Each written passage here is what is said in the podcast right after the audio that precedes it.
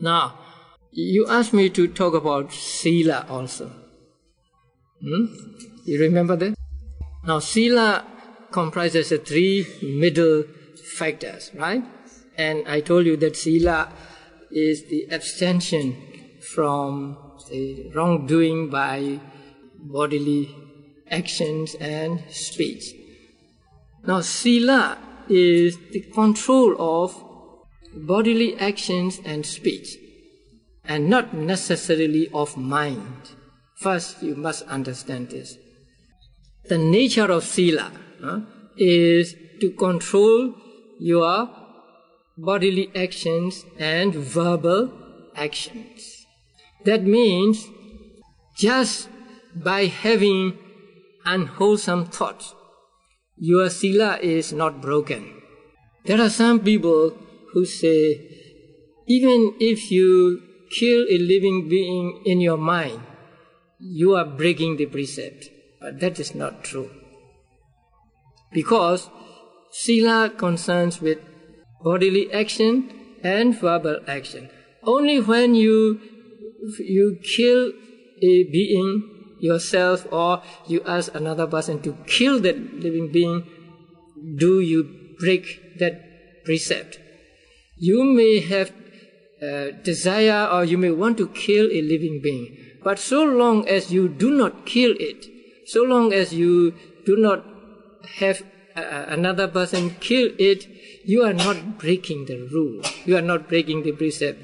Although your sila may be not ideally pure, because your, your mind is now contaminated with hate.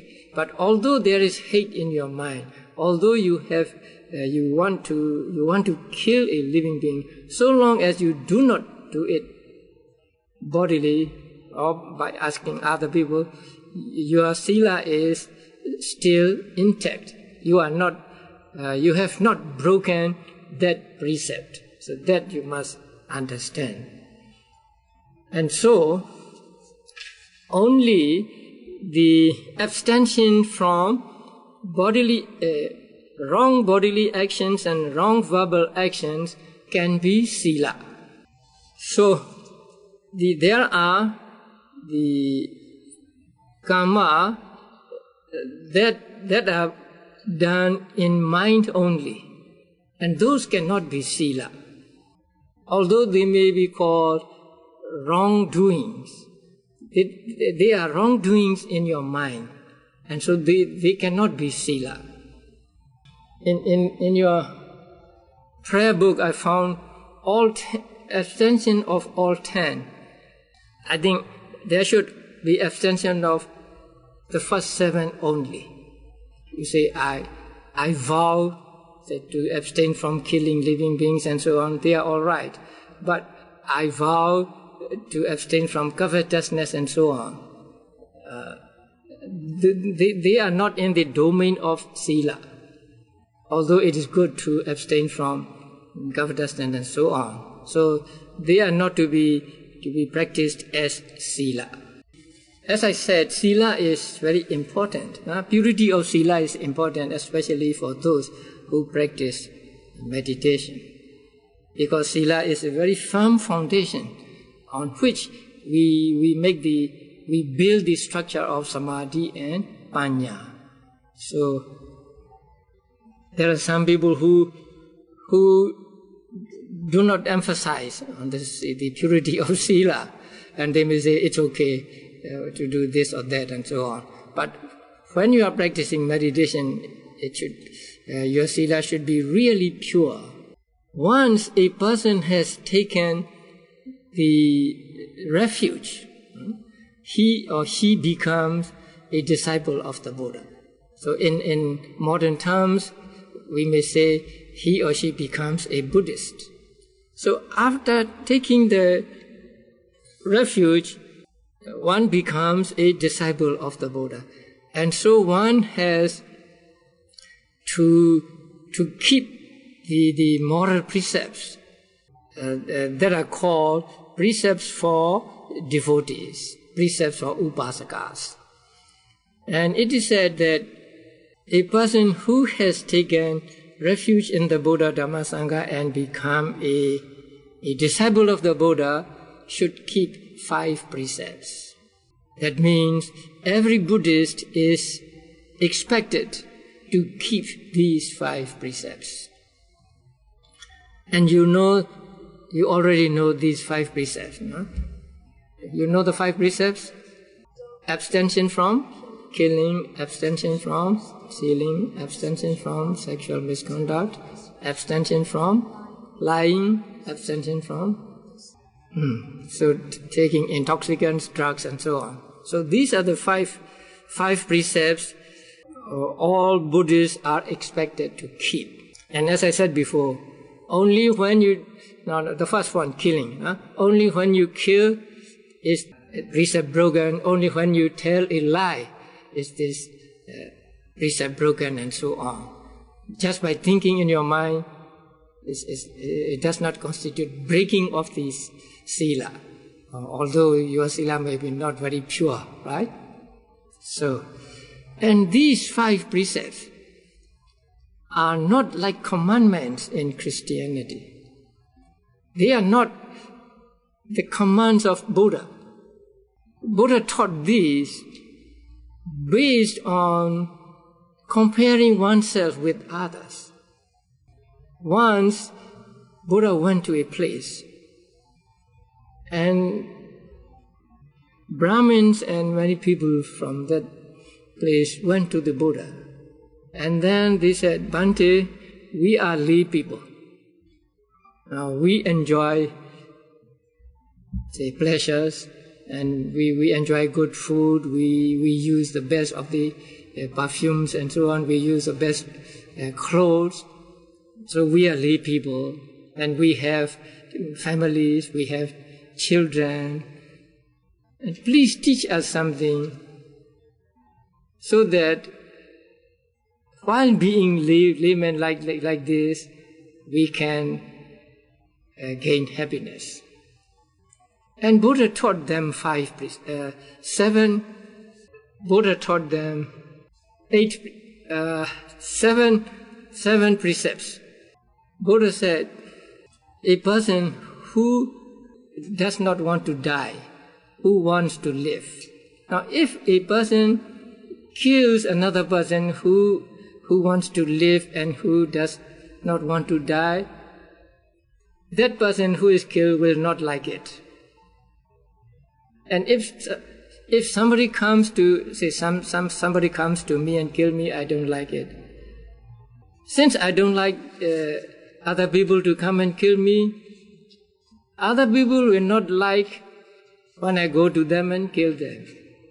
So considering that or or comparing oneself with others, I should abstain from killing and so on.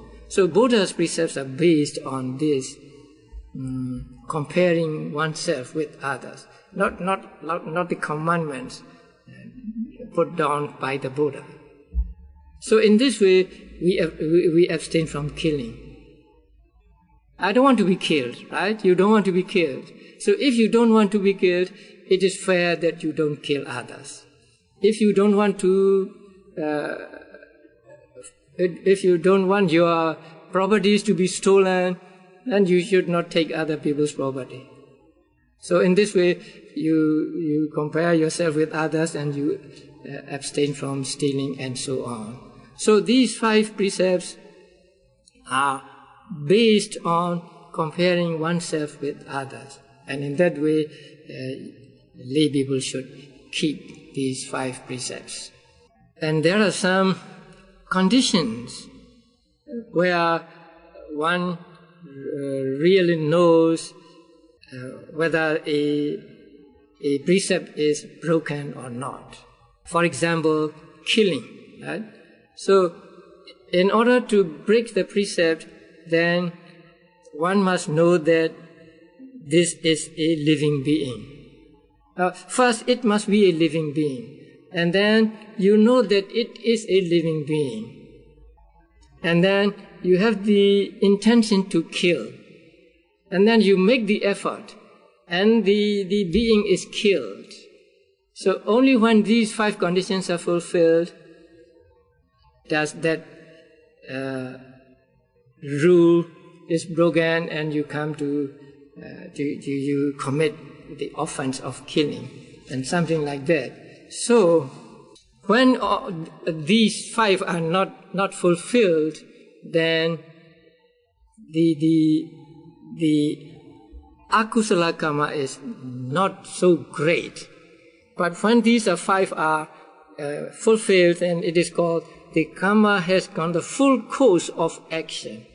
To, to, to, to, to go to the full course of action means to become a real bad karma.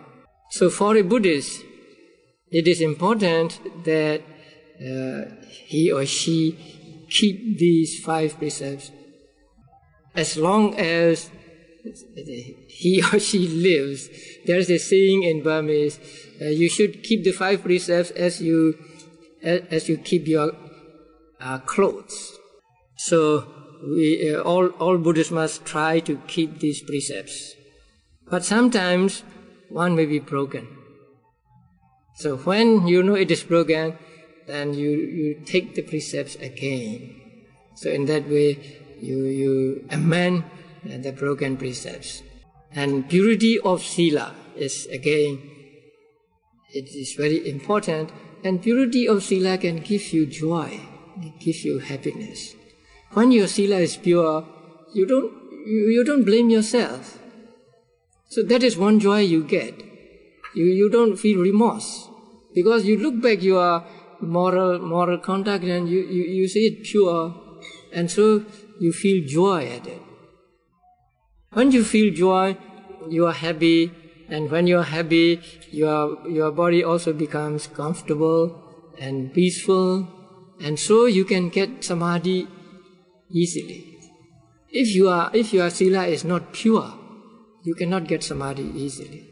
So this samadhi can lead to the, the penetrating into the nature of things, and so important the the importance of the purity of sila cannot be overemphasized. Some people may say, oh, you are overemphasizing the purity of sila. But no. Because uh, purity of sila is the very foundation of our practice. And so it should be kept pure as, as we keep, uh, as we keep our clothes always. Now there are some people, they, they want to change here and there, there and then they would say, I, I abstain from killing living beings as much as I can. Something like that. huh? Did you take precepts like that? Huh? As best I can or as much as I can? Huh? I tell those people, if you take like that, this is not sila. you have already put conditions there. Conditions for breaking the, the precept because I will do as far as I can. That means I may break it if I want to, right? So I think uh, we should take sila and we should not take sila that way.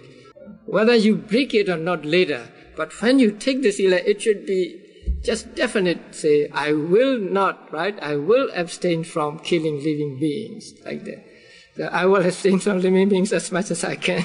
So that is not sila.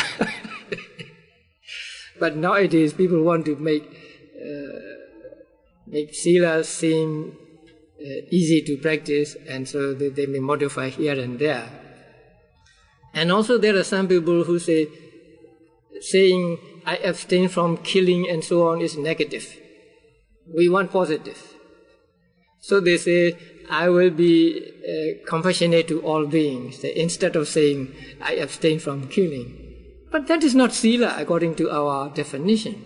Sila is abstaining from something, uh, abstention from killing, stealing, and so on.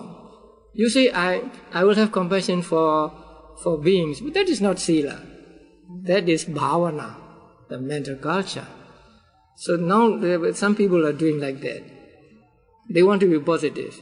What I want to ask them is if you say uh, abstention from killing living being is negative, then killing living being is positive.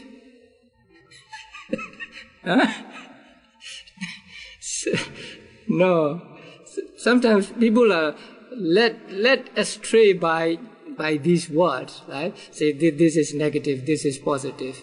And uh, as we found out, the, the, the very positive state of Nibbana is described with negative words. So the words may be negative or positive. We, we, don't, we don't need to pay much attention to them. But what we should pay attention to is the real, the reality, whether it is really positive or negative. So sometimes uh, people want to change this and that, and so they change the, uh, the, the, the, very nature of sila. So when you take sila, be, be definite and say just, uh, I, I will refrain from. I take the precept of abstention from killing living beings and stop there and not say do the best of my ability or something like that. And sometimes you may want to keep more than five precepts.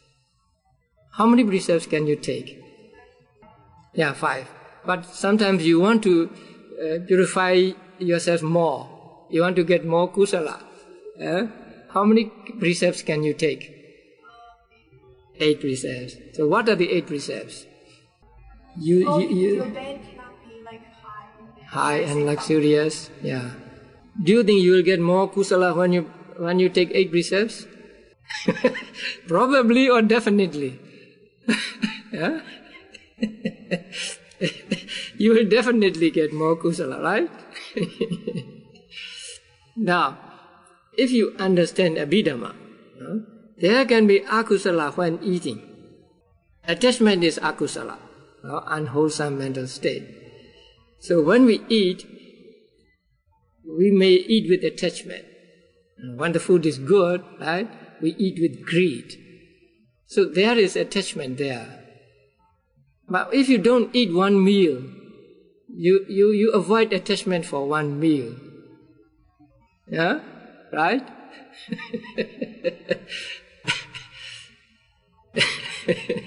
so even when eating, there can be attachment and there can be akusala. Although this akusala may not be very bad, but still it is akusala. So it is uh, better to keep eight precepts than to keep five precepts. But as lay people, you cannot keep eight precepts always. You have a family, and you have to do business and so on, so you cannot take eight precepts. But from time to time, you can take eight precepts, like on holidays. So in Buddhist countries, uh, people take eight precepts on on full moon days and new moon days, and on the eighth of the uh, first half and second half of the month. So four times a month they keep eight precepts and so on. And also, lay people can keep ten precepts if they if they like but that is much more difficult. Ten precepts is just eight precepts plus one, actually. Because the, the seventh is divided into two, and so add one and you get ten precepts. They're not handling gold, silver, and money. hmm? What? Ten precepts? Yeah, but it is very rare, rare that lay people take ten precepts it is almost impossible for them. But when I went to Jamaica, I, I met one, one, one layman, a, a, a Burmese. He said he, he when other people uh, took five precepts, he took ten precepts. So he said he took ten precepts every day because he, he, he, he had uh, his sons and daughters who would take care of everything for him. And so he is like a monk. So, so he could take 10 precepts. Uh, otherwise, it is difficult for lay people to, to keep 10 precepts. So for lay people, the minimum requirement, moral requirement is five precepts. So long as you are, uh, you are pure with regard to five precepts, your sila is pure. And when your sila is pure, you can practice meditation anytime. And there is another kind of sila which is called sila with uh, right livelihood as, as the, the eighth factor. So in that case, you take the first three, right? And and the four that is abstention from lying, uh, slandering, harsh speech, and vain talk, and then uh, abstaining from wrong livelihood. So these eight also some people take. So when you take these eight precepts, uh, you can you can take food in the afternoon. you may you may like that, huh? but you, you you should be very careful, right? Lying is okay, and slandering, but harsh speech sometimes you may be angry and you may say something bad, right? And then vain talk. So you you keep you, you, you keep silent most of the time, not talk much, then you can keep these precepts.